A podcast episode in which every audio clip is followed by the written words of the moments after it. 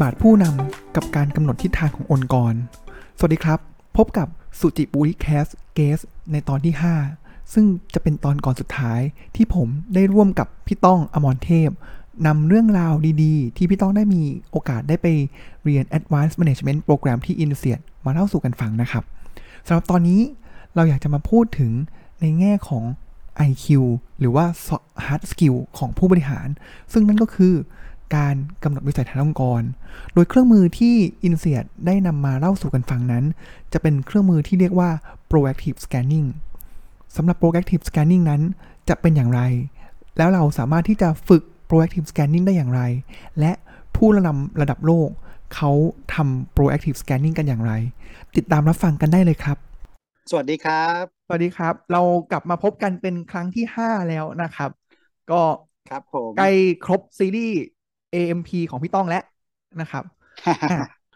ก่อนที่จะเข้าเนื้อหาวันนี้นะครับ ขออนุญาตรีแคปนิดนึงก่อนนะครับสี่ครั้งแรกเนี่ยที่เรามีการพูดถึงกันนะครับ ก็คือครั้งแรกเรามีการพูดถึงบทบาทภาพรวมของ AMP ที่พี่ต้องไปเรียนมานะครับ แล้วก็บทบาทของผู้นำในสมัยนี้ที่มีความเป็นวูก้า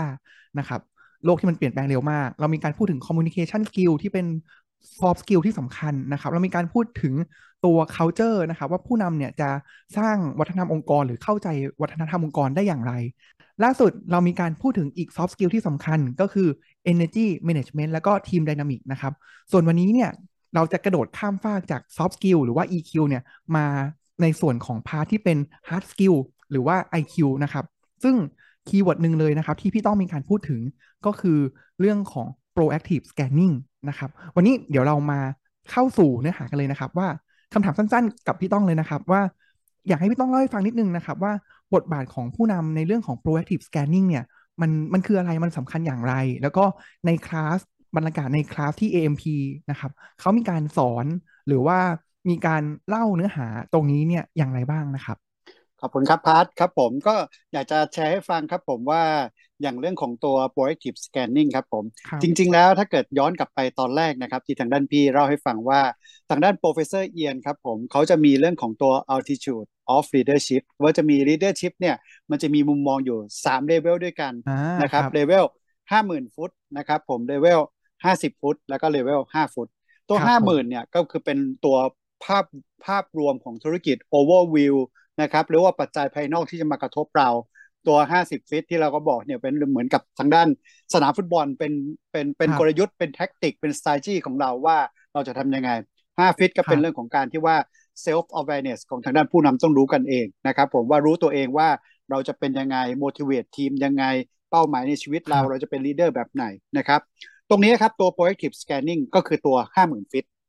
อืมส่วนหนึ่งแล้วเนี่คยรับมันคือเป็นการที่ว่า เหมือนกับนกหรือว่าเป็นเครื่องบินที่บินอยู่ แล้วก็เป็น bird eye view นะอ่าเชื่อครับใช้ใช้คำนี้น่าจะเห็นภาพชัดมากกว่าว่า bird eye view ซึ่งตรงนี้ครับเป็นหน้าที่ภารกิจของ leader อันหนึ่งเลยครับที่ค่อนข้างสำคัญ เพราะว่าจริง ๆ แล้วเนี่ยถ้าเกิดเป็น manager ทั่วไปเนี่ยครัก็บคือจะโฟกัสที่5 50ฟิตที่เป็นเรื่องของ operation การทำงานต่างๆอืมดังนั้นเนี่คยรับการเนี้ยที่ว่าปัจจุบันเนี่ยโลกอย่างที่เมื่อกี้พัดบอกครับ เรื่องของโลกวูก้านะครับผมอะไรต่างๆเนี่ยมันก็มีสิทธิ์ที่จะมา เกี่ยวข้องมากระทบกับธุรกิจเราได้ทั้งนั้นครับจริง ๆแล้วนะครับ เคสที่น่าสนใจ เรื่องของตัวอย่างของธุรกิจ ถ้าเกิดของพัดเนี่ยอยู่ทางด้านธุรกิจฟู้ดใช่ไหมครับ ที่ทางด้านพัดกับทางด้านภรรยาทำเนี่ยครับผมเนี่ยถ้าเกิดเรามาลองดูครับปัจจัยภายนอก เราย้อนกลับไปดูในเรื่องของการเรียนทางด้านอ่าไฟฟอสหรือ external อ่า factor ครับที่มากระทบกับธุรกิจเราใช่ไหมครับมันก็จะมีเรื่องของ politics economic social technology legal นะครับอันนี้ pestle Pestle analysis อ่าครับอ่า pestle analysis ความจริงแล้วเนี่ย ตัว proactive scanning ที่ทางด้าน professor เอียน organize ให้ทางด้านพวกพี่มาเรียนที่ใน AMP ก็ไม่ได้ต่างกันมากครับผมอืมจะเป็นครับการที่ว่ามุมมองของเราเนี่ย มันควรจะมีมุมมอง top ที่มันจะมาเกี่ยวเนื่องกับธุรกิจของเราอะไรบ้าง อย่างเมื่อกี้ครับแตะไปเรื่องของ food เนาะคิดว่ารัสเซียยูเครนครับผมที่กระทบกันเนี่ยที่มีสงครามเนี่ยกระทบอะไรกับทางด้านธุรกิจ food ของพัดไหมครับผม โอ้โห ก็จริง ๆ แล้วกระทบกระทบเหมือนกันนะครับ ผมว่า อ่าที่เห็นเลยอ่าน้ำมันมันแพงมานี่ก็ cost ก็สูงขึ้นนะครับ แล้วก็โอ้โห แต่ว่า cost สูงขึ้นแต่ราคาเนี่ยขึ้นไม่ได้ อันเนี้ย direct โดนไปเต็มๆเลยครับอ่าคำเนี้ยส่วนใหญ่ผู้ประกอบการจะมองเฉพาะมุมนี้ ความจริงแล้วมันจะมี global supply chain ที่มันชิบหายจากการที่ว่าตัวนี้รัสเซียยูเครนทะเลาะกันอ่าครับ จริงๆแล้วอะหลายคนก็จะมองสเต็ปเดียวก็จะมองสเต็ปเรื่องของการที่ว่าโอเค ค่าน้ำพันธุ์ ต้นทุนสูงอะไรต่างๆ ตรงเนี้ยแต่ความจริงแล้วอะถ้าเกิดมันย้อนมองในมุมภาพ macro analysis ครับ ตัวครับ geopolitics ตัวปัญหาตัวเนี้ยมันทำให้เรื่องของ shortage เรื่องของตู้คอนเทนเนอร์อีกอ่าไม่ใช่ครัแค่บค่าน้ำมันนะครับผม มีเรื่องของตู้คอนเทนเนอร์ แล้วถามว่า route ของการขนส่งของปกติอะสามารถออกจากทางด้านยูเครนมาออกมาได้ แต่คราวนี้ออกมาไม่ได้แล้วตู้ขาดชิบหายแล้วโอ้โหค่า freight แพงอีกครับ freight แพงเนี่ยไม่ใช่เฉพาะจากน้ำมัน freight แพงจากตู้ที่ short ไปด้วย จริงๆแล้วครับสเต็ปมามันอันหลายอย่างนะครับผมแล้วอีกอันนึงเนี่ยอย่างของทางด้านอาหารของทางด้านที่เราส่งไป เราส่งครับไปทั้งอเมริกา ส่งไปทั้งยุโรป แล้วคราวนี้มาเกิดอย่างนี้แหละโอเค บางประเทศเนี่ยก็คือเขาต้องเปลี่ยนกลยุทธ์ละอืมมาเป็นการครับซื้อขายในระดับ regional หา substitute product ในการ level sub อ่า regional ของตัวเอง ไม่ต้องครับ import ไกลจากทางด้านประเทศไทยไปยุโรปและโอเค เปลี่ยนกลยุทธ์ กูเอาจากแอฟริกาก็ได้อะไรประมาณนี้ จริง ๆ แล้วเนี่ยการที่ว่าเรามาทำเรื่องของตัว proactive scanning บ่อย ๆ นะครับผมก็จะทำให้เราเห็นความเป็นไปได้ที่จะเกิดขึ้นกับธุรกิจของเราครับผม ตัวเทคนิคที่ทางด้าน professor เอียนสอนมาครับ อันนี้ครับผมผมชอบแล้วก็ผมเอามาใช้ค่อนข้างเยอะเนี่ยก็คือหนึ่งมันจะมีไอ้พวกสำนักข่าวที่มัน subscribe ฟรีอ่านะครับผมหรือว่าครับทวิตเตอร์ของพวก Harvard ทวิตเตอร์ของพวก C BBC ครับ CNN หรือทางด้านหลาย ๆ คนเนี่ยครับผมอยากจะให้ไปลอง follow ครับผม หรืออย่างอ่าของทางครับด้านปัจจุบันเนี้ยที่พวกผมผมฟังทุกเช้าอะ Morning Well นะฮะขอุ๊องย TNN Standard อ่าครับ The Standard อ่าอ่าเอาขขายของให้ด้วยพี่วิทย์เนี้ยผมอ่าพี่วิทย์เนี่ยผมฟังเกือบตลอดเลยตอนทุกเช้าครับตอนตกเย็นผมฟังอาจารย์วีระนี่ผมเล่าเลยว่าอาจารย์วีระผมก็จะอ่าของช่องเก้าฟังหูไว้หู อ่าไอ้ตัวเนี้ยอืมมันจะทำให้เห็นเราครับ proactive scanning แล้วก็อันหนึงที่ผมชอบเลย เพราะสุดท้ายแล้วอะผมฟังเสร็จอะผมต้องไป communicate ต่อเว้ยผมไป communicate กับลูกน้อง ผมไป communicate กับทีมงาน ภาษาที่ทั้งอาจารย์เอ่อทั้งพี่วิทย์สิทธิเวคิน กับทางด้านอาจารย์วีระเป็นภาษาที่ครับง่ายเข้าใจง่าย แล้วเราไปคอมมูนิเคตต่อได้ ซึ่งตรงนี้ผมว่าหลาย ๆ อันมันกระทบกับเราใช่ใช่ซึ่งตรงนี้เนี่ย โอเค อันดับแรกที่ professor เอียนบอกคือไป subscribe หรือว่าไปติดตามข่าวสาร อันดับที่สองที่น่าสนใจคือคนละ industry diversity ครับผม เราต้องหาครับ คล้าย ๆ เป็นกลุ่มที่เพื่อนๆที่มาแชร์ความรู้คนคนที่ข้าม industry กับเรา อย่างเนี้ยครับผมอย่างของผมเนี่ยผมก็จะมีเพื่อน buddy ที่อยู่ในกลุ่ม construction material ผมอยู่ด้าน trading กับหอการค้า อีกอันหนึ่งจะเป็นเพื่อนครับที่อยู่กับกลุ่ม IT ผมจะมีก๊วนกินข้าว พวกเนี้ยแล้วก็มี finance ด้วยนะก๊วนกินข้าวกันทุกเดือนแล้วนอกเหนือจากคุยเรื่องของการที่ว่าการพัฒนาตัวเองเป้าหมายชีวิตครอบครัวและอื่นๆละผมคุยเรื่องของเทรนด์ต่างๆ ที่เกี่ยวเนื่องกันกับแต่ละ sector เดือนหนึ่งครับ สองเดือนเนี่ยผมก็จะเป็นใครให้กลุ่มแลกเปลี่ยนความเห็น ดังนั้นเนี่ยในกลุ่มเนี้ยก็จะสามารถเอาไอเดียใหม่ ๆ มาแชร์กันได้ พี่คนหนึ่งเคยทำธุรกิจที่กัมพูชาก็จะมีวิวแบบหนึ่งพี่คนหนึ่งตอนนี้ปัจจุบันทำธุรกิจที่เวียดนามก็มีอีกวิวหนึ่ง แล้วคนละ industry พอเวลาเราแชร์กันอะ เราจะได้ไอเดียว่าเฮ้ย sense จริง ๆ อะ ของ real แบบว่าก็เรียก real economy อ่า real sector อืมเนี่ยครับตรงนี้เนี่ยเป็นอะไรบ้าง เพราะความจริงแล้วอะอย่างที่เมื่อกี้ผมบอกสองคนสองคนแรกอะทั้งอาจารย์ทั้งพี่วิทย์ทั้งอาจารย์วีระอ่าแม่งครับ นัก economist แม่งมันไม่ใช่ real sector ดังนั้นเราฟังอีโคโนมิสส่วนหนึ่งครับเราทำฟังวิชาการส่วนหนึ่งจากที่เรา subscribe พวก Harvard อ่า subscribe IMSIAT แล้วก็ MIT อ่ามีวิชาการมีนักเศรษฐศาสตร์ และมันมี real real sector ด้วย ผมว่าเหล่านี้เนี่ยครัจะบทำให้เราเข้าใจประเด็นมากสุดผมจริงอ่าถามถามพัดตอนเนี้ยประเด็นเนี่ยนอกเหนือจากเศรษฐกิจไม่ดีเนี่ยของเนี่ย real sector ของธุรกิจฟู้ดเนี่ยที่แพทอยู่เนี่ยเป็นยังไงบ้างอืมผมว่าอันนึงเลยเพราะอะต้องต้องต้องแก้นิดนึงนะครับ ว่าจริงๆแล้วเป็นของบ้านพันยานะครับ ของผมก็ทำงานอะใช่บริษัทใช่ใช่เอกชน แต่ว่าโอเคผโอมเคว่าอ่าเท่าที่คุยนะครับ ผมว่า อันนึงเลยคือเขาเป็นพอเราเป็นฟู้ดใช่ไหมครับ เพราะฉะนั้นสิ่งสิ่งหนึ่งเลยเนี่ยผมว่าที่เจออย่างที่พี่ต้องว่าเลยก็คือ เรื่องของน้ำมันต้นทุนเรื่องของเฟรดเนี่ยก่อนหน้านี้ก็เฟรดขึ้นทีแบบสามเท่า อันนี้ก็โดนไปแล้วนะครับ แล้วก็มันจะมีประเด็นในแง่ของตัวอินดัสทรีเองพอมันเป็นฟู้ดนะครับ ของเขาจะแบบ traditional หน่อย เพราะฉะนั้นสิ่งหนึ่งเลยก็คือเขาก็จะเจอคู่แข่งที่ traditional เข้ามาเหมือนกัน แล้วก็จะสู้กันที่ราคา อันนี้ก็จะเจอเหมือนกันเจอจริง ๆ แล้วอีกอันนึงเอ่อคิดเร็วๆนะครับ climate change ก็เจอเหมือนกัน เพราะว่าพอเราเป็นฟู้ดใช่ไหมครับ เป็นพืชผักผลไม้อย่างเงี้ยครับ พอเราเจอ climate change เนี่ย พืชผลเนี่ยออกไม่ตามฤดูกาล เพราะฉะนั้นมันก็มีผลต่อต้นทุนด้วยแล้วเหมือนกัน อันนี้ก็ก็เป็นอีกสิ่งหนึ่งที่เจอ ไหนจะเรื่องเมื่อกี้พี่บอกว่าส่งออกใช่ไหมครับ มันก็จะมีส่งไปยุโรปเนี่ยมันก็จะมี standard ต่างๆ ที่มันก็พยายามมันมีภาษีกำแพงภาษีที่เพิ่มมากขึ้น ก็จะเป็นแบเรียร์ใช่ที่เพิ่มมากใช่ขึ้นพวกนะครับ net zero carbon จริง ๆ เนี่ย เมื่ออาทิตย์ที่ผ่านมาหรือว่าเมื่อเดือนที่ผ่านมา คนที่ครับบ่นมาก เยอะมากคือ ขาดแคลนแรงงาน แรงงานต่างด้าวไม่พอใช้อ๋อตัวนี้ครับเนี่ยโดยเฉพาะอย่างยกตัวอย่างอย่าง sector โรงแรมเว้ย sector โรงแรมแม่งตอนนี้นักท่องเที่ยวแม่งกลับมาแล้ว กลับครับมาแล้วเสร็จแล้วเนี่ย ถ้าฟังนักเศรษฐศาสตร์ก็จะบอกแบบหนึ่งเนาะโอ้โหแม่งเศรษฐกิจดีการท่องเที่ยวกลับมาโอ้โหนักท่องเที่ยวหกล้านแล้วต่อไปสิบล้านได้แน่นอน แต่ถ้าเกิดพี่ไปคุยกับ real sector ตอนนี้เริ่มไม่ไหวแล้วเว้ย flight บินแม่งก็ไม่เพิ่ม flight ค่าเครื่องบินแม่งแพง โอ้โหแรงงานต่างด้าวที่มันเป็นพวกตัวคนที่มา service ตรงนี้ขาด เนี่ยมันจะมีข้อมูลจาก real real sector อะมันทำให้เห็นเรื่องของตัวเนื้อหาที่เกิดขึ้นจริงในในภาพปัจจุบัน แล้วมันยังมีอีกนะว่ามัน lack of skill ที่ขาดไปครับอย่างแต่ก่อนเนี่ย มันคนมันทำงานไปเรื่อยๆทำมาตลอดเนาะแม่งเซอร์วิสโอ้โหบริการนู่นนี่พอโอ้โหหายไปสามสามปี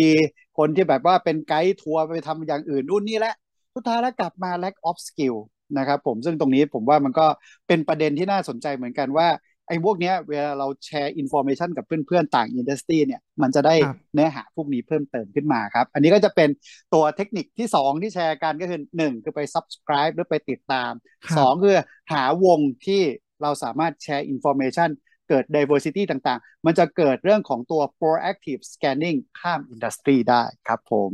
เฮ้ยพี่ผมมีแทรกเทคนิคตลกตลกนิดนึงนะครับ พอเราครับ พี่บอกว่าสองเทคนิคอันแรก subscribe เนี่ย ภาพหนึ่งเลยที่ผมนึกถึงก็คือ อันนี้เป็น traditional นะครับ ก็คือภาพคุณปู่บัฟเฟตต์ที่ต้องอ่านหนังสือพิมพ์ตอนเช้าทุกวัน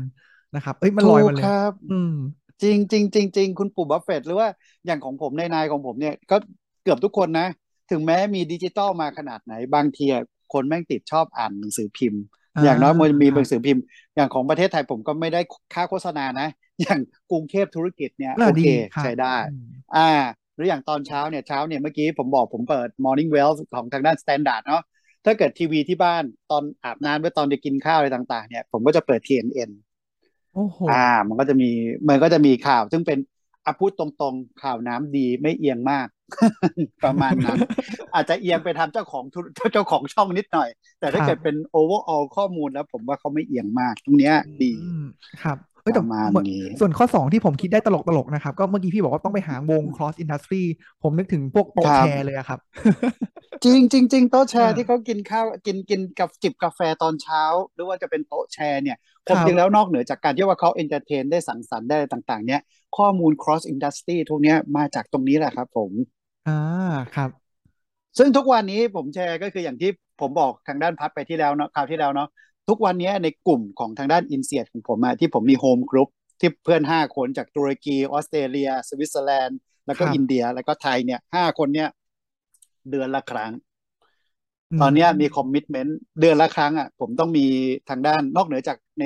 ใน LinkedIn ผมจะมี group sharing ข่าวสารกันนะ ไอ้ห้าคนเนี้ยตรงเนี้ยทุก ทุกเดือนผมต้องมี call กันอย่างน้อยชั่วโมงหนึ่งอืม ค่ารับนอกเหนือจาก follow up การบ้านที่ที่บอกว่าเราตั้งเป้าไว้ เราเขียนไว้ว่าเราจะทำอะไรเนี่ยหลังจากกลับมาจาก INSEAD แล้วเนี่ย มันจะมีเรื่องของ part หนึ่งจะเป็นเรื่องของ share information ครับอ่าซึ่งตรงนี้ผมว่ามันก็ได้เรื่องของว่ามุมมองของคนออสเตรเลียมองเป็นยังไง ปัจจุบันมุมมองของอินเดียเป็นยังไง ซึ่งจริงอืๆมเรื่องของอินเดียวันก่อนเพิ่งแชทกันเลยว่าเฮ้ย แม่งมันมีเทรนด์ที่บอกว่า Google ไม่ใช่ Google เดี๋ยว iPhone ย้ายฐานการผลิตไปที่อินเดียอ่าเราเห็นแต่ข่าวตรงนู้นเนาะอืบังเอิญไอ้นี่มแบบอยู่ในสตาร์ทอัพที่อินเดียพอดีมันก็มาเอามาโพสต์อยู่ในกลุ่ม LinkedIn ของพวกผมก็เอามาข่าวมาแล้วก็มา discuss กันนิดหนึ่งก็ ผมว่าเป็นอะไรที่ดีครับผม อือืมครับเฮ้ยพี่ผมอยากย้อนนิดนึงหน่อยอะครับ คือเมื่อกี้พี่ได้พูดถึงเลยครับว่า พอเราเราพูดถึง proactive scanning ใช่ไหมครับ มันก็จะมีแบบ โอ้โห ผมว่าทุกอย่างมันเป็น proactive scanning ได้หมดเลยอะครับ แต่ว่าใช่ในคลาสที่ INSEAD นะครับเขามี frame ไหมครับ ว่าเฮ้ยถ้าเกิดจะดู scanning เนี่ย มันควรดูหมวดไหนหรือแบบอย่างไรบ้างนะครับ จริง ๆ แล้วถามว่าดูหมวดไหน ตอนมันก็คือกว้างอย่างที่เมื่อกี้เรา discuss กันครับผมแต่อย่างที่ ครับงที่โปรเฟสเซอร์เอียนออกแบบให้ให้ทางด้านพวกพี่ไปเรียนนะ อันแรกเนี่ยเขาจะมีเรื่องของเทคโนโลยีมาเซตหนึ่งเลยอื เซตหนึ่งเลยเอา professor Sameer ที่เป็นหนึ่งใน director ของ Executive Education เขาเป็นวิศวะคเขาเอามาเซตนี้เลยเขามาบอกอธิบายว่าเกี่ยวกับเรื่องของดิจิทัลตรงเนี้ย อืมมีอะไร ครับเกี่ยวเนื่องกับเราบ้าง ไม่ว่าจะเป็น blockchain AI Cloud Computing เรื่องของตัวแพลตฟอร์ม เรื่องของตัว 6G 5G เกี่ยวข้องอะไรกับบ้างไอเนี่ยเป็นเซตเลย แล้ว professor Sameer อัดวิดีโอไว้แล้วก็อัปเดตทุก ๆ ปี professor Sameer เนี่ยสามารถ present เรื่องของทางด้านบล็อกเชนให้รู้เรื่องได้แม่งภายในสิบนาทีเว้ยเออ เป็นภาษาบ้านๆมากว่าเป็นอะไรบ้าง แล้วก็เรื่องของตัว cloud computing เกี่ยวเนื่องอะไรกับเรา อะไรเงี้ยผมผมรู้สึกว่า เฮ้ย มันเหมือนมาฟัง TED Talk แบบ Executive Summary อะซึ่ง part นี้ของ Professor Sameer บังเอิญเขาให้กลับบ้านเป็นการบ้านไปฟังเนาะเพราะสุดท้ายแล้วแม่งใช้เวลาตั้งสี่ชั่วโมง แล้วเราก็ไปนั่งนิ่งๆ พี่ไปนั่งนิ่งๆ อยู่ในห้องสมุดไว้แล้วก็ฟังทยอยฟัง Professor ซาเมียแล้วก็เอากระดาษกระดาษจดๆมา แล้วทิ้งท้ายของทางด้าน Professor ซาเมียเขาเขาก็มาทิ้งท้ายมาบอกว่า เฮ้ย แล้วธุรกิจพวกเนี้ยลองคิดดูสิ มันเกี่ยวเนื่องอะไรคุณ อย่าง cloud computing ผมยกตัวอย่างอ่า cloud computing เนี่ยเรื่องของตัว Internet of Things อ่ามันเกี่ยวเนื่องกับอะไร ตัวนี้เนี่ยเรื่องของตัวอย่างอย่างที่บ้านเราก็มีเนี่ยไอหุ่นยนต์ไอ robot ดูดฝุ่น อ่า Xiaomi อ่าคราวนี้มา เฮ้ยบัญญัติมันเกี่ยวกับข้องเกี่ยวข้องกับตัวคอน sumer ในเลเวลคอน sumer แล้วถ้าเกิดเป็นธุรกิจ food ที่ทางด้านเราทำอยู่ หรือธุรกิจที่เราเกี่ยวเนื่องกับเราเนี้ยเออไอ IoT จะมาเกี่ยวเนื่องอะไรเราได้บ้าง SME ทั่วไปอาจนึกไม่ออกนะแต่จริงเราเคยคิดหรือเปล่าว่าเฮ้ยไอโรงงาน หรือถ้าเกิดเราเป็นพนักงานออฟฟิศอะ IoT มาเกี่ยวเนื่องอะไรกับออฟฟิศเรา ค่าไฟที่ถ้าเกิดเรามีเรื่องของ IoT เชื่อมแอร์ทุกตัวกับทางด้านตัว thermostat แล้วก็มีทางด้านบล็อกมาสักตัวหนึ่งสุดท้ายแล้วเนี่ยเราสามารถ saving ค่าไฟได้ได้เยอะแยะเลย อะไรประมาณนี้คิดคิดไปหลาย ๆ อันแล้วเราสามารถเอา automate มา เพราะว่าข้อมูลมันจะอยู่ใน device แต่ละ device และ IoT ก็จะเป็นตัวเชื่อมทั้งหมด แล้วมีคลาวด์ที่อยู่ในระบบ เราไม่ต้องมีเซิร์ฟเวอร์แล้วเราสามารถปรับตรงนี้ทำให้เกิด efficiency ขึ้นในธุรกิจเราได้อย่างไรบ้าง ซึ่งตรงนี้หลาย ๆ ประเทศทำแล้ว แล้วธุรกิจเราสามารถใช้เรื่องของ copycat ไม่ว่าทำว่า copy ตรงนี้มา imply กับธุรกิจเราได้ หลาย ๆ ธุรกิจใช้แล้วใช่ว่าธุรกิจเราจะใช้ไม่ได้ อันหนึ่งครับผมที่ผมชอบมากเลยคือเรื่องของธุรกิจ satellite ดูไปธุรกิจ satellite มันเกี่ยวเนื่องอะไรกับเรา อืมภาพถ่ายดาวเทียมเมื่อกี้ทางด้านพัดเพิ่งบอกเลยเรื่องของ global warming productivity source ของสินค้า ภาพถ่ายดาวเทียมสามารถช่วยให้เราสามารถ forecast เรื่องผลผลิตทางด้านการเกษตรได้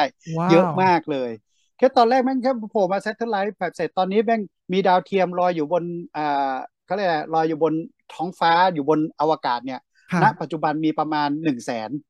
ในปี 2030 จากหนึ่งแสนจะกลายเป็นหนึ่งล้าน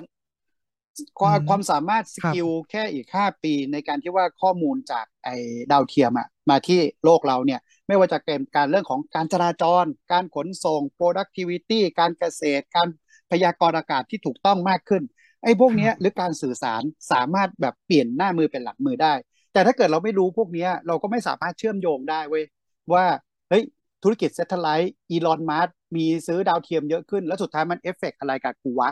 มันนึกไม่ออกเนาะแต่ถ้าเกิดเราสามารถฟังไว้พวกนี้เขาจะมาเชื่อมได้ว่าการที่เราเป็นธุรกิจ SME เล็ก ๆ หรือเราเป็น leader ในองค์กรองค์กรหนึ่งไอ้พวกนี้จำเป็น และการที่ว่าเราคนเดียวเราจะไม่สามารถเชื่อมโยงเทคโนโลยีที่เขาพูดมาถึงกับธุรกิจเราได้ แต่ถ้าเกิดคุยกับผู้รู้เรื่อยๆ สุดท้ายมันจะมีมุมที่มันมา implication กับธุรกิจเราได้เองครับผม อืม ครับ อันนี้เป็นหัวข้อแรกเนาะที่เมื่อกี้พูดถึงเรื่องเทคโนโลยี เทคโนโลยีถัดมา อ่าถัดมามันมีเรื่องของ marketing ซึ่งจริง ๆ แล้วเราโฟกัสเรื่องของ digital marketing อันนี้ก็เป็นอีกหนึ่งเซตที่น่าสนใจสนุกมากเลยเรื่องของตัวแพลตฟอร์มต่างๆโซเชียลมีเดียที่ตอนนี้คนส่วนใหญ่ในโลกเนี่ยก็ก้าวเข้าไปอยู่ในโซเชียลมีเดียละเรื่องของตัวจำนวนคนที่อยู่ในแพลตฟอร์มต่างๆ ตอนนี้เราเป็นยังไงบ้าง เรายังใช้ Facebook อยู่หรือเปล่า ในขณะที่คนเจน Z คน gen Z millennium ไปอยู่ TikTok หมดแล้ว ประเทศไทยใช้ไลน์ชาวบ้านแม่งอยู่ WhatsApp อย่างเงี้ยในทั่วโลกเงี้ยเนี่ยพี่กลับมาเนี่ยพี่ไม่ได้คุย WhatsApp นี่มีแต่เพื่อน INSEAD อะแต่ที่เหลือคุยไลน์เออหรืออย่างวันนี้คุย LinkedInอืมแบบว่าเขาแหละลูกค้าของคุณอยู่ที่ไหน หรือ stakeholder ของคุณอยู่ที่ไหน คุณได้อยู่ตรงนั้นหรือยังกับอีกอันหนึ่งมันก็จะมีพวก study ในเรื่องของตัว social marketing การที่ว่าคนคนหนึ่งเอออันนี้เป็นเป็นอะไรที่น่าสนใจมาก social marketing มันจะเป็นก็ว่า networking effect คนคนหนึ่งแม่งซื้อของแล้วมีประสบการณ์ที่ดี และไอ้ที่เหลือเนี่ย มันจะซื้อตามเป็นคุณเป็น multiplier กี่เท่า ตรงนี้เนี่ยทางด้าน professor แพดดี้อ่า professor แพดดี้เป็นคน study มาจากอยู่ที่สิงคโปร์อ่าบ้านใกล้เรือนเคียงกับเราเนาะอืมแบบว่าถ้าเกิดเป็นคนซื้อของที่ Lazada แล้วสามารถปิดยอดขายได้หนึ่งอันเนี่ย เวลาเขามีมาเขียนรีวิวอ่า effective ของรีวิว มันจะคูณอีกประมาณ 1.3 เท่าเว้ย ให้ทางด้านคนมาซื้อต่อแล้วมันจะมี customer lifetime value ที่เกิดจากการที่ว่าคนแรกแม่งซื้อแล้วสามารถคีปคนแรกให้ครับรีวิวเป็นบวกได้ ซึ่งตรงเนี้ยเฮ้ยตัวเลขเหล่านี้อย่างของในประเทศไทยมันก็จะมีพวกคล้ายๆ tech source เลขต่างๆ เนี่ยครับหรือทางด้าน Data มาเอาตัวเลขพวกนี้มา จากนั้นเนี่ยถ้าเกิดเราไม่เปิดหูเปิดตาฟังข้อมูลเรื่องของ Marketing ด้านพวกนี้เนี่ย มันก็ จะถือว่าเราก็จะถูกคู่แข่งล้ำหน้าไปล้ำก้าวหนึ่งหรือว่าคู่แข่งทางอ้อมก็จะล้ำหน้าเราไปทางหนึ่ง ดังนั้นเนี่ยข้อมูลพวกนี้ครับอะไรชวนคุยว่า proactive scanning เทือกๆนี้ โดยเฉพาะเรื่องของ Marketing ก็น่าจะครับฟังพวกนี้ไว้เหมือนกัน อ่าอืมอ่าหมวดที่สอง marketing นะครัหมวดที่สองอะหมวดที่สามดีกว่าครับหมวดที่สามที่ความจริงหมวดที่สามผมก็ผมก็ชอบเหมือนกัน หมวดที่สามนะครับ เรื่องของคน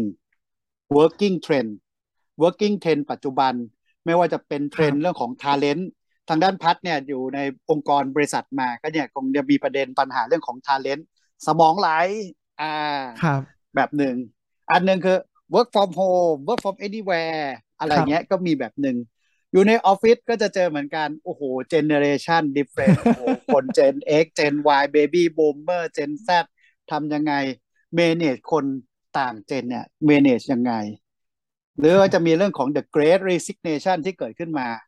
ในทุกประเทศเกิดขึ้น เขาก็จะเอายกเคสมาดูใบเป็นยังไงบ้างอะที่ทางด้านตัวอเมริกาครับเป็นยังไงบ้าง the great resignation แล้วแต่ละบริษัทเนี่ยใช้มาตรการป้องกันโควิดอ่าป้องกันโควิดเสร็จเนี่ยอ่า Accenture แม่งทำแบบไหนอ่าแล้วเขาก็มาแชร์เคสว่าประเทศยูทำแบบไหน ในการทำให้คีปคนเก่งอยู่ productivity ไม่ลดสามารถคุมคนได้ อะไรประมาณนี้ มันก็จะมีมาบอกว่าเฮ้ยไอ้พวกเนี้ยมันมีทั้งนั้น มันมี best case มันมี base case แล้วมันมี lesson learn จากคนที่ทำแล้วเจ๊งทำแล้ว fail ฉะนั้นเนี่ยการที่เราควรจะทำเนี่ย เราก็ต้องเรียนรู้จากทั้งคนทำสำเร็จและคนทำไม่สำเร็จตรงนี้ อันนี้ผมผมชอบมากว่าเรียนรู้จากคนที่ทำไม่สำเร็จด้วย อันนี้เป็นอีกหนึ่งคีย์เวิร์ดครับผมว่ามันค่อนข้างดีนะ คนหลายคนเนี่ยทำมาแล้ว fail อย่างของทางด้านตัวอ่าเขาเรียกอะไรนะ co-working space ครับ เออ co-working space อันมุมมองพัดคิดว่าปัจจุบันเนี่ย มันตายยัง หรือมันกำลังกลับมา ผมว่าช่วงช่วงช่วงโควิด ผมว่ามันตายนะ แล้วเท่าที่เห็นก็คือล้างไปหลายที่เลยครับ แต่ผมว่าถ้าตอนเนี้ยน่าจะกลับมาเพราะคน ผมว่าคนคนไม่ได้ต้องการ work from home ร้อยเปอร์เซ็นคนไม่ได้ต้องการเข้าออฟฟิศร้อยเปอร์เซ็นแต่คนต้องการ flexibility เพราะฉะนั้นผมว่า co-working space อาจจะเป็นอีกออปชันหนึ่งนะครับ ถูกต้องครับ ตอนเนี้ย co-working space กำลังกลับมา สมมติว่าเป็นบริษัท A แล้วกันบริษัท A แต่ก่อนนะต้อง provide สถานที่ให้คนพันคนครับตอนเนี้ยเขาก็จะปรับละเหลือแค่สามร้อยคน ส่วนอีกสองร้อยคนไปอยู่ co-working space แบบ work from อ่า anywhere ครัไอ้บห้าร้อยคนที่เหลือ ก็หนึ่งลดคน เพราะ productivity ทำได้สองสลับกะ work from home ไป ดังนั้นเนี่ยไอ้อืม co-working space เนี่ยสองร้อยคน มันก็ยังที่มีมีกำลังที่จะ เอาไปทำ co-working space ดีๆ ด้วยประมาณนี้ครับผม ซึ่งตรงเนี้ยมันกำลังกลับครับมา อืมผมว่าค่อนข้างดีครับ ผมในมุมพวกนี้ อีกอืมอันหนึ่งที่ค่อนข้างค่อนข้างค่อนนอกเหนือจากเรื่องของตัว working trend เนี่ย ตรงนี้ผมว่าครับอีกหมวดหนึ่งที่ทางด้าน professor เอียนได้ทำไว้แล้วผมว่าค่อนข้างดี คือเรื่องของ geopolitics อ่าอ่าครับ geopolitics ที่เมื่อกี้แตะไปแล้วเรื่องของรัสเซียยูเครน จริง ๆ แล้วเนี่ยมันก็มีแค่ขั้วรัสเซียยูเครน มันก็จะเบื้องหลังมันคือ สีน้ำเงินกับสีแดงอ่าคืออเมริกากับจีนพี่สีกับอ่าซึ่พี่งโจ อ่า อ่าพี่สีกับพี่โจ ตรงนี้เนี่ยความจริงแล้วเนี่ยมันก็มีนอกเหนือจากรัสเซียยูเครนซูมมาล่าสุดจีนไต้หวัน แอบแฝงมีอีกญี่ปุ่นอีกครับแล้วก็ทางด้านตรงเนี้ยทางด้าน professor ที่มาเท็ดทอ k ให้ฟังเนี่ยมาสรุปให้ฟังเนี่ย ก็คจะรับแบ่งประเทศโลกนะทั้งหมดเนี่ยมาเป็นสองสี สีน้ำเงินกับสีแดงครับแล้วก็ดูว่าใครเป็นพันธมิตรจีนใครเป็นพันธมิตรอเมริกัน แล้วเขาก็ให้สีประเทศไทยเป็นสีแดง ในอาเซียนเป็นสีแดงกันทั้งหมดเลย แต่ความจริงแล้วอย่างที่พี่เขียนไปในโพสต์อะจริงๆผวกเรานะอเมริกันชัดๆส่วนใหญ่อ่าแต่ความจริงแล้วประเทศไทยเป็นนกสองหัวครับ ครับ ประเทศไทยอ่าเป็นนกสองหัวถ้าเราก็เล่นทั้งสองอัน แต่อยู่ที่ว่า ณเวลานั้นน่ะ เราเล่นอยู่ที่กับทางด้านใครมากกว่าประมาณนั้นครับอืม ก็อันนี้ก็ก็ก็เป็นประเด็นเหมือนกัน แล้วจริง ๆ แล้วมันก็จะมีบอกว่าในต่อไปอะมันก็จะมีพวกที่แม่งเป็นกลางอย่างสวิส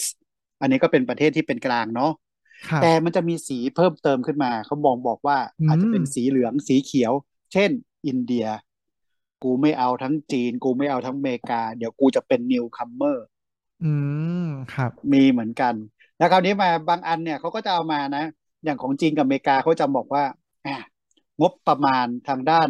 การททหารหาแน่รเลยของอ่าครับอ่าทหารของจีนบวกรัสเซียเทียบกับอเมริกา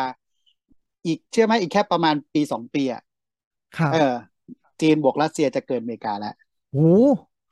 ถ้าอเมริกาไม่บวกยุโรปนะอือหืออีกไม่กี่ปีครับ มามาแน่นอนโอ้เอออืมซึ่งตรงนี้เนี่ย ถามว่า World War 3 อาจจะเกิดขึ้นหรือเปล่า ซึ่งตรงนี้ก็จะเป็นอีกอันหนึ่งที่ทางด้าน geopolitics ที่ทางด้าน ตัวทางด้านเอ่อ professor เขาเอามา อีกอันหนึ่งไม่พูดไม่ได้ครับ sustainability อ่าครับ SDG อ่าของทางด้าน UN นะ มี ESG environment social governance ครับ อ่า ตัวนี้ก็มาเมื่อกี้อย่างที่เมื่อกี้พัดบอกอะ อ่า net zero carbon หรืออื่น ๆ ตัวนี้เนี่ยมันก็จะมามามาเรื่อย ๆ ด้วยครับผม global warming ตัวนี้เนี่ย law and regulation ของหลาย ๆ ที่เนี่ยก็กำลังมา ดังนั้นเนี่ยเราควรที่จะมีการปรับตัว ถ้าไม่ปรับตัวตรงนี้เนี่ยถามว่าเราจะทำทำเขาเรียกว่า ไม่สามารถสู้ได้ หรืออย่างวันก่อนที่ทางด้านผมบอกพัดไปที่เราคุยกันเรื่องของ discuss กันเรื่องของเงินเฟ้อครับอ่า discuss กันเรื่องของเงินเฟ้อเนี่ย ผมว่าตัวนี้นะครับผมก็เป็นเป็นเรื่องที่สำคัญเหมือนกันว่าตัวเงินเฟ้อเนี่ย ปัจจุบันเนี่ยเงินเฟ้ออยู่ประเทศไทยอยู่ที่หกเปอร์เซ็นโดยอ่ประมาณนั้นครับ ดอกเบี้ยแม่งก็ตามมาอืมต้นทุนทางการเงินของเราก็ตามมาครับอยู่ในเคสที่เราคุยกันก็บอกว่า what if เนี่ยเวลาเราทำ proactive analysis ไปเนี่ยคำถามครับที่เขาชอบจะถามคือ แล้วถ้าเกิดเหตุการณ์นี้มันเกิดขึ้นอยู่ในประเทศเราล่ะ เราจะทำยังไง ธุรกิจเราจะรอดหรือเปล่า เราจะทำยังไงให้เกิด survival mode อย่างเมื่อตอนปี 40 หลายคนใช้คำว่า cash is king อย่างน้อยกูมีเงินสดกำอยู่ในมือก่อน หมายความว่าตอนเนี้ยเราควรจะเก็บเงินแล้วเราควรเราควรจะลงทุน อืม แล้วแต่ธุรกิจนะ ครับ อืม จริงครับ แล้วแต่ธุรกิจ แต่ตอนเนี้ยส่วนใหญ่เขาจะใช้โหมด wait and see เวทแอนซีอ่าครับ มันมีอีกเรื่องหนึ่งที่กำลังจะพูดถึงคือเรื่องของ politics ในเมืองและในประเทศไทยเรานี่แหละอื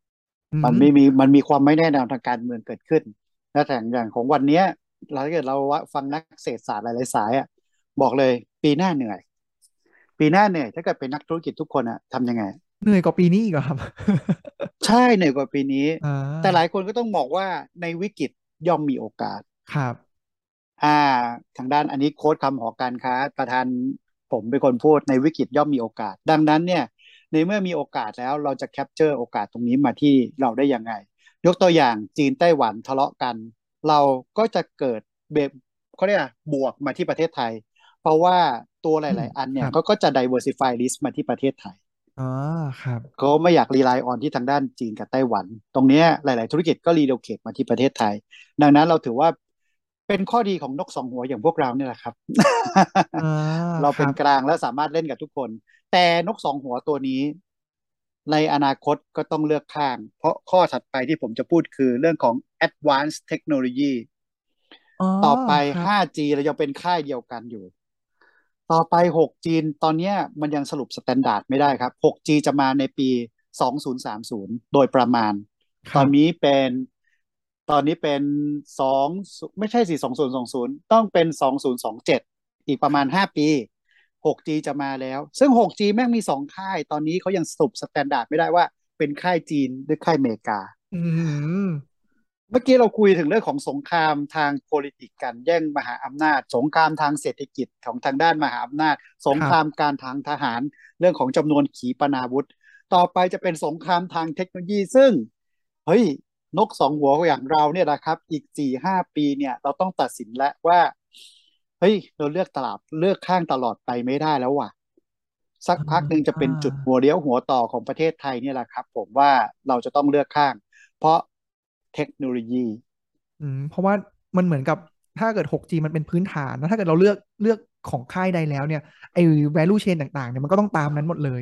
ถูกต้อง infrastructure ของประเทศไทยต่างๆ ไม่ว่าจะเป็นคลื่นความถี่อะไรต่างๆ เหมือนที่เราประมูลกันเนี่ย เราไม่สามารถแบบใช้เป็นแบบ standard กลางที่ปัจจุบันส่วนใหญ่จะเป็น standard ของอเมริกานะเอออ่าครับต่อไปเนี่ยจีนเขาวางแผนพวกนี้ไว้แล้ว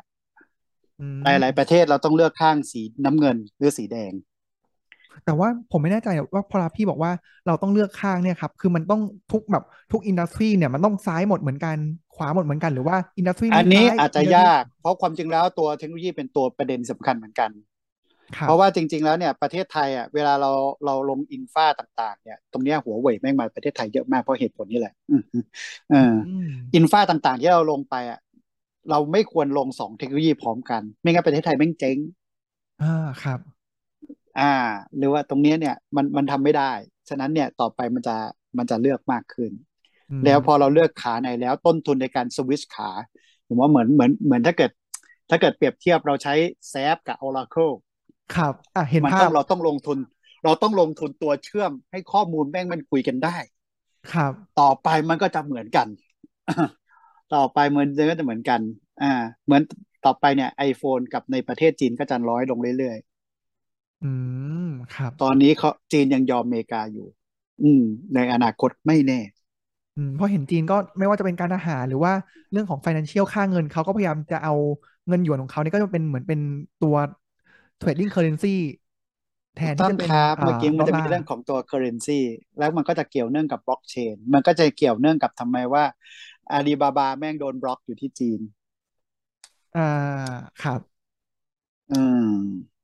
นะครับ มันก็ประมาณนี้ครับ ประมาณนี้ครับเออจริง ๆ อีกอันหนึ่งที่ผม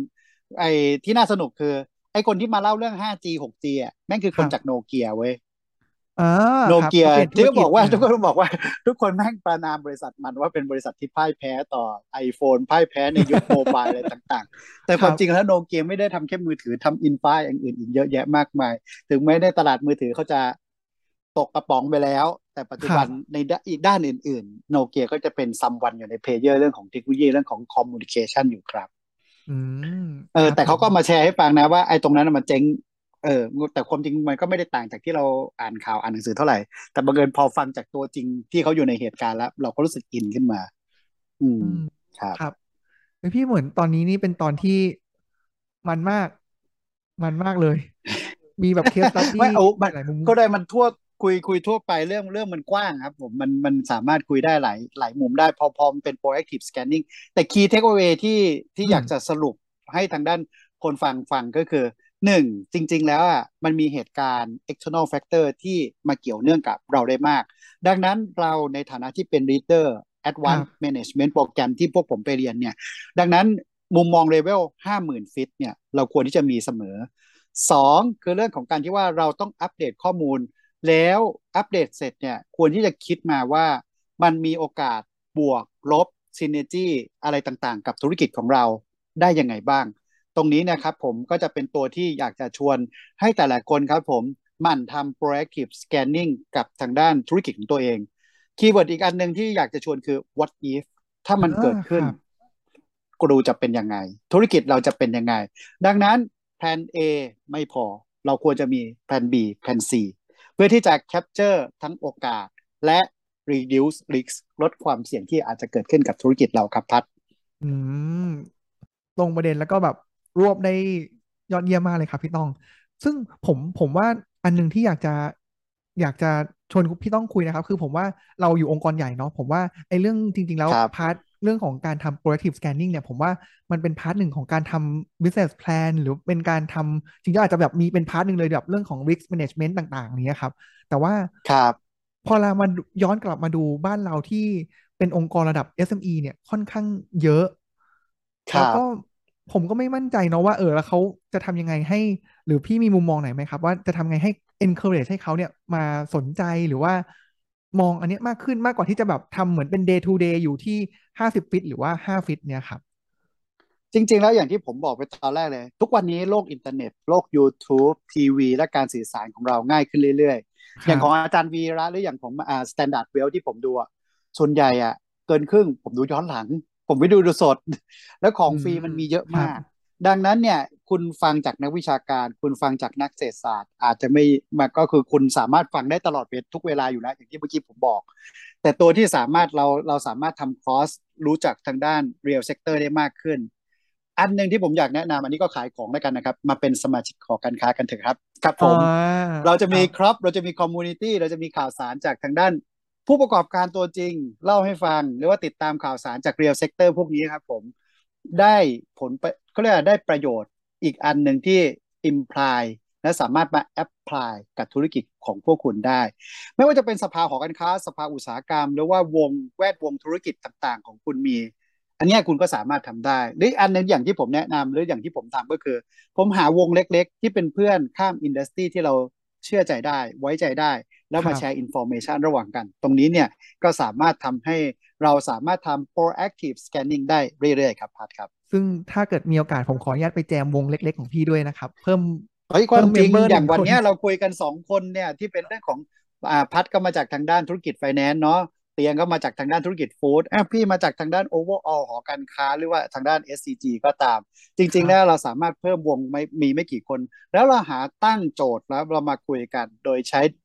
เล่นเกมสนุกๆว่า what if ตรงเนี้ยครับผมครับ เราก็สามารถคุยแล้วเป็นสามารถลึกเพิ่มขึ้นเติมเติมได้ได้เรื่อยๆครับ ผมโอ้ดีมากเลยแล้วผมว่ามีประโยชน์ประโยชน์มากๆเลยสำหรับอะสมมติในมุมของผมที่ทำองค์กรนะครับ แล้วก็ของพัญญาที่ทำอ่า SME นะครับ ก็วันนี้คุยกันสนุกมากนะครับ เรายังเหลืออีกตอนหนึ่งนะครับ ที่เป็นตอนทีเด็ดสุดท้ายนะครับ ที่อยากครัจะบผมชวนเพื่อนๆผู้ฟังนะครับ ติดตามที่ติดตามกันมาเนี่ยก็ติดตามในตอนสุดท้ายด้วยนะครับ แต่ว่า เนื้อหาจะเป็นอย่างไรนะครับ เดี๋ยวเรามารับฟังกันในสัปดาห์ถัดไปครับผม ขอบคุณมากครับผม เจอกันในอาวันทินี้ตย์หก็น้าครับ ขอบคุณพี่ต้องมากนะครับ แล้วก็ขอบคุณมากครับ ครับ สวัสดีครับ สวัสดีครับ